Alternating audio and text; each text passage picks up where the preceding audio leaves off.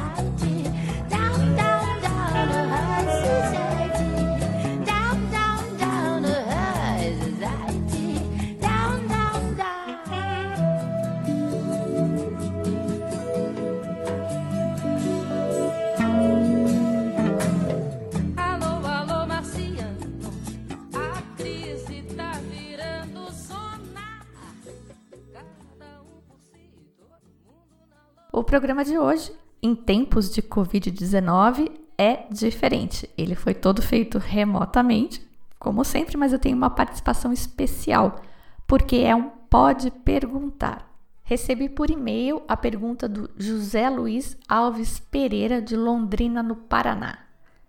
Poderia saber se a fermentação malolática ocorre espontaneamente ou se é necessário fazer algum procedimento adicional? Bom, para responder sobre fermentação malolática, eu convidei um enólogo, que é um especialista neste tema e em outros temas de vinificação. O convidado é o Marco Antônio Salton, da vinícola Valmarino, lá de Pinto Bandeira, que é um produtor que vocês sabem que eu gosto muito. Vamos ouvir o Marco então.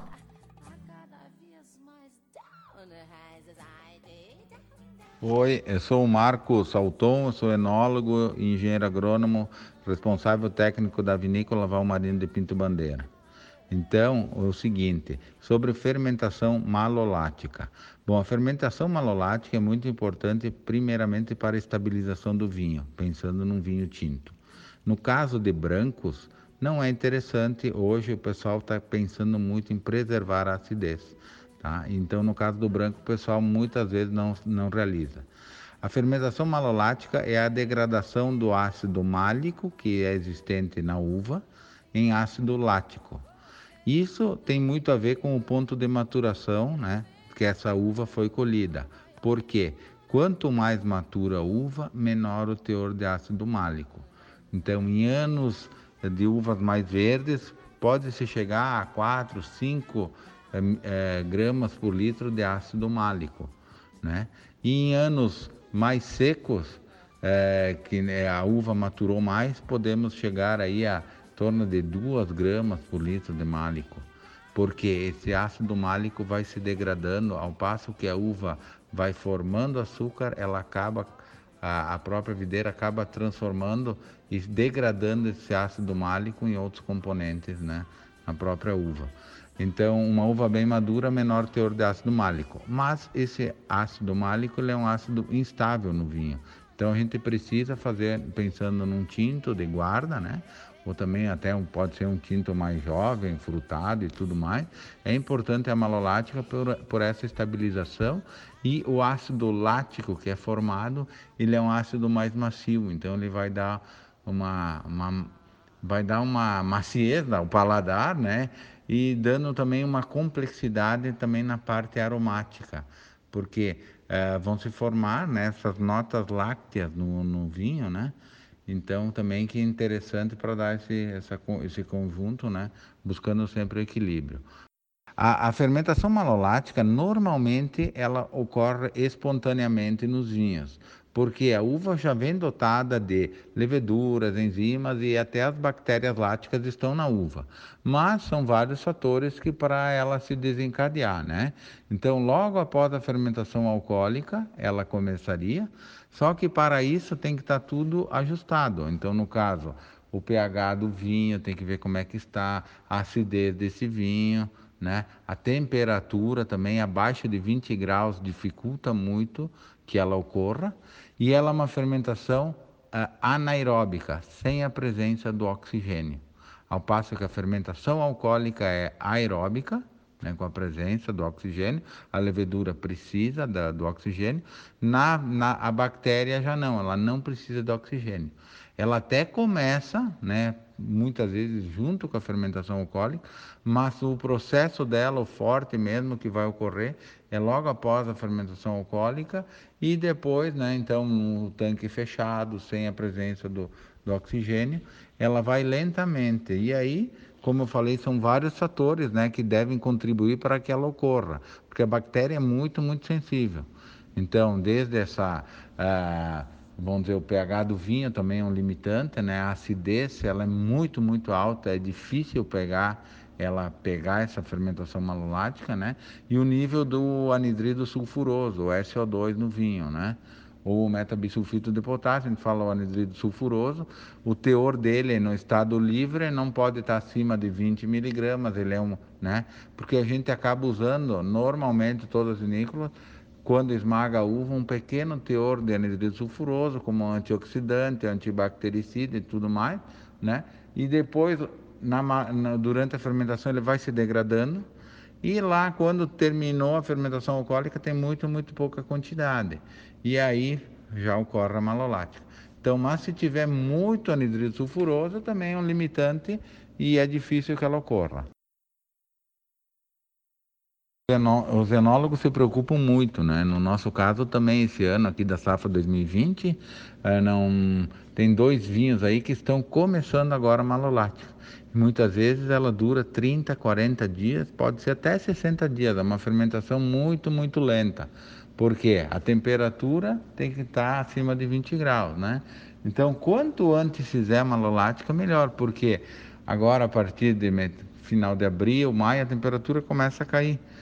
O pessoal está dizendo que até pode já dar uma geada ali, início de maio, e com isso a temperatura cai demais e aí fica, fica ruim. Já teve anos que a gente teve que esquentar o vinho, né? Passar uma serpentina, água quente, esquentar o vinho, chegar próximo a 20, 20 e poucos graus para a fermentação a malolática ocorrer.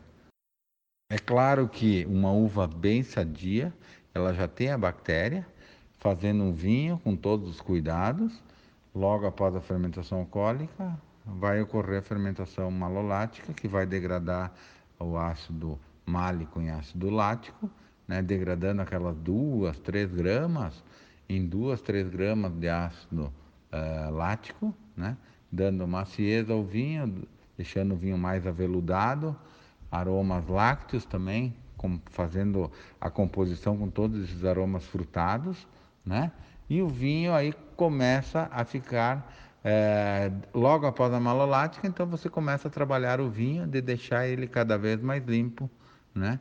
Então, por conta do frio, ocorrem precipitações e com isso todas as bactérias, leveduras, o vinho vai ficando límpido, cristalino por conta. Se você não realizar a malolática logo, o seu vinho vai ficar sempre um pouquinho turvo. E estando turvo, você pode dar, entre aspas, chances ao azar de ocorrer alguma degradação de algum outro, né? Você pode poderá perder qualidade deste vinho. Então, guardar o vinho límpido, né, é muito muito importante, é, né, do que guardar ele turvo muitas vezes, né? É claro que, bom, aí já vai entrar um outro processo, né?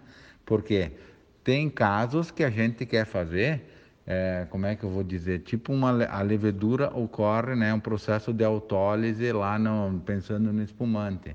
Então tem alguns vinhos que a gente até faz um trabalho de manter uma levedura pouca quantidade de levedura, uma levedura morta, a gente fala uma borra fina e deixar ela em contato com o vinho para dar estrutura, liberar, manos, liberar manoproteínas e todos os componentes da levedura vão ser incorporando, vão se incorporando ao vinho e dando estrutura. Mas isso após a malolática. né? Ou até durante a malolática pode ser feita uma parte. Então, de deixar o vinho mais três, quatro, cinco meses com as borras finas, porque para que ocorra malolática e para que dê após isso dê estrutura. E, no caso, pode também ser induzida através de comprar bactérias láticas e acrescentar ao vinho. Né? Ela é bem mais cara que uma levedura, né? então já encarece um pouco mais o produto. Normalmente a gente consegue fazer ela espontaneamente nos vinhos. Algum, alguns casos específicos tem que usar bactéria.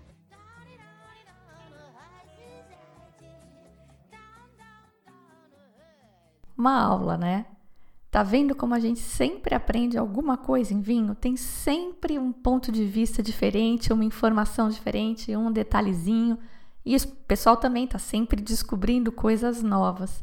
Não dá para parar de estudar não. Bom, então só para resumir e confirmar.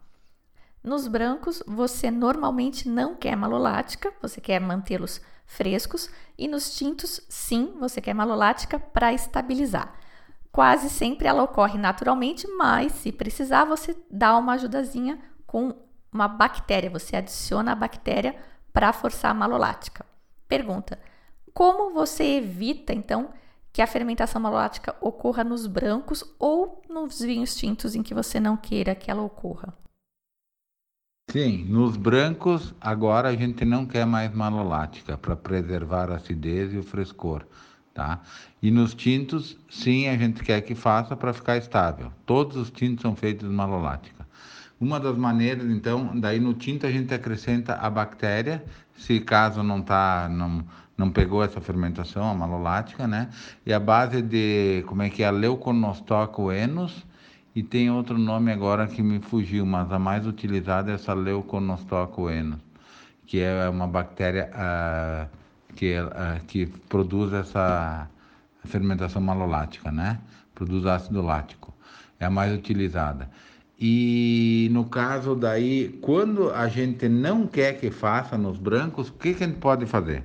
Baixar a temperatura abaixo de 20 graus, uma dose maior de anidrido sulfuroso. Existe uma outra tecnologia, uma, a base de uma lisoenzima, que daí essa lisoenzima ela bloqueia então a bactéria, tá? Depois pode ter alguns clarificantes também, você vai filtrar o vinho, deixar o vinho bem límpido, vai tudo vai dificultar a ação da bactéria, né? E depois, antigamente, nos tintos, falando agora de tinto, quando a gente passava a clara de ovo, a albumina de ovo, ela inibe a, a fermentação malolática. Então agora, quase com essa história dos veganos e tal, ninguém mais está usando mais albumina de ovo, mas era um clarificante muito utilizado, principalmente nos tintos, né? E aí ela inibia. Mas que o pessoal tem usado, então, mais agora é mais filtrar, dose de anidrido sulfuroso mais alta e, em alguns casos, essa lisoenzima, tá? Então seria mais isso. Antigamente, voltando aos bases espumantes, a gente era muito, muito preocupado. Tem que fazer malolático para ficar estável e tal. E os vinhos acabavam perdendo o frescor. Então, muitos espumantes, o método tradicional, né? A gente fazia malolática e você acaba é, formando mais essa, esse lático e perde todo o frescor do espumante. Né? Então, a maioria que agora quem está fazendo espumante não faz mais fermentação malolática, né? E muitos dos vinhos brancos também. A não ser que você quer um chardonnay barricado, mais tempo, contato com a levedura, mais autólise, e aí sim você está sujeito a fazer malolática, né? Mas eh, seria seria isso.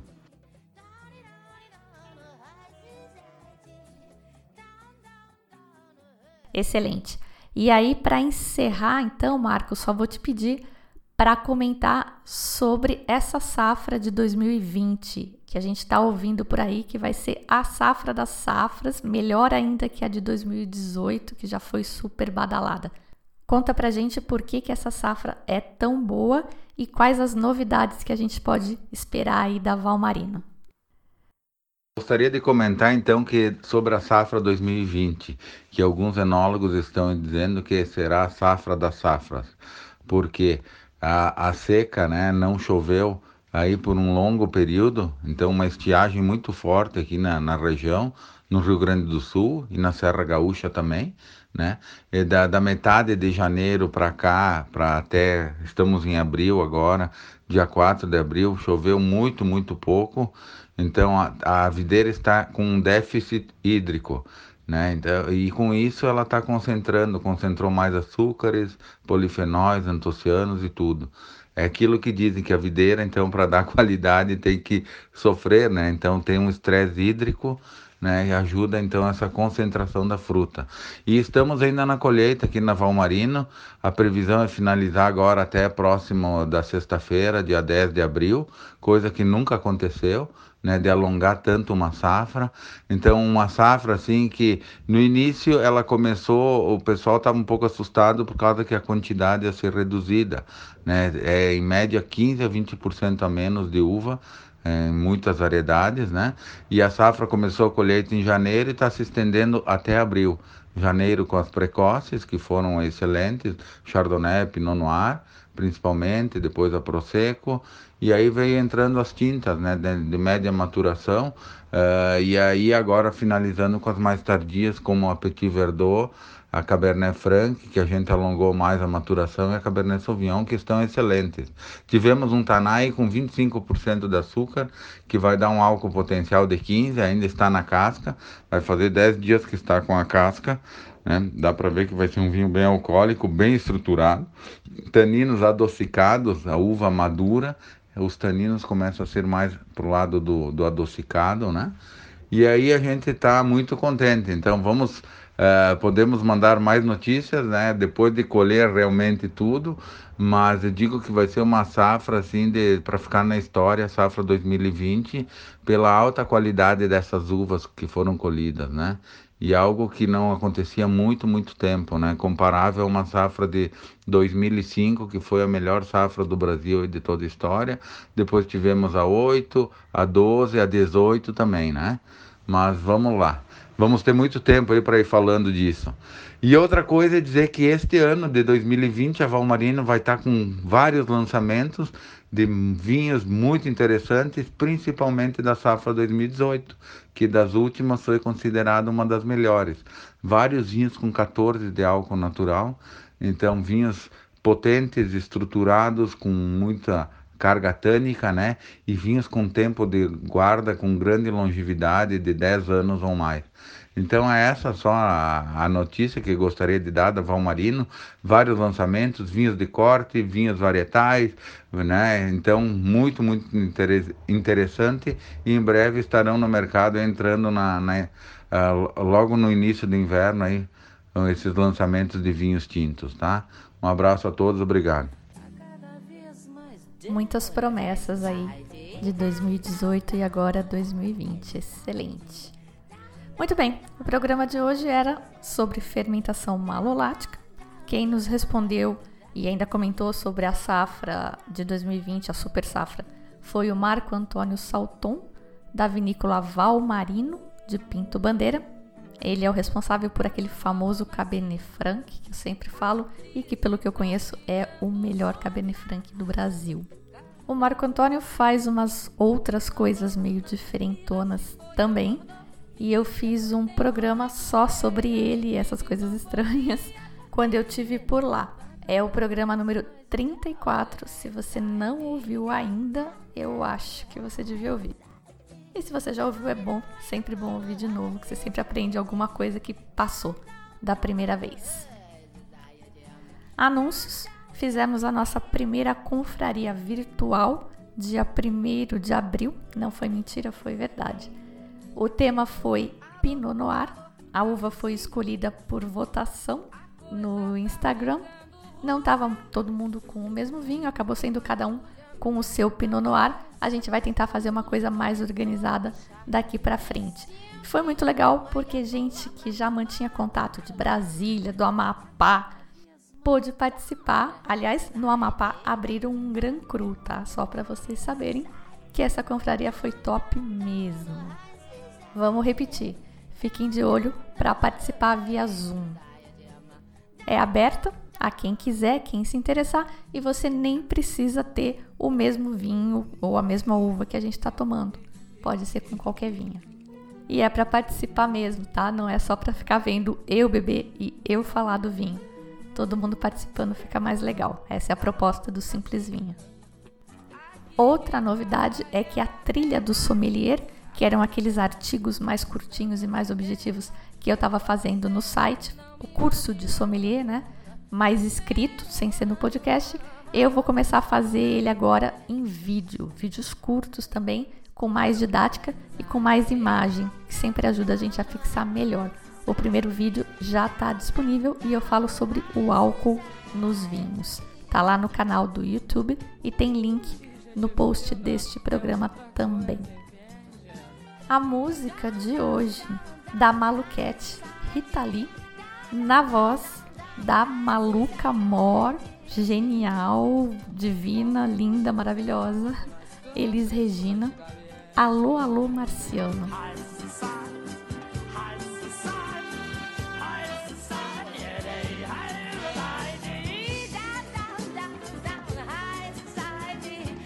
Não sei porque eu achei super pertinente para o momento atual essa música. Na abertura, como sempre, você ouviu Jane Monrai e Michael Bublé com i want it. Eu sou a Fabiana Knossaisen e vou ficando por aqui com o simples vinho. Tchim, tchim. Ah, Deus.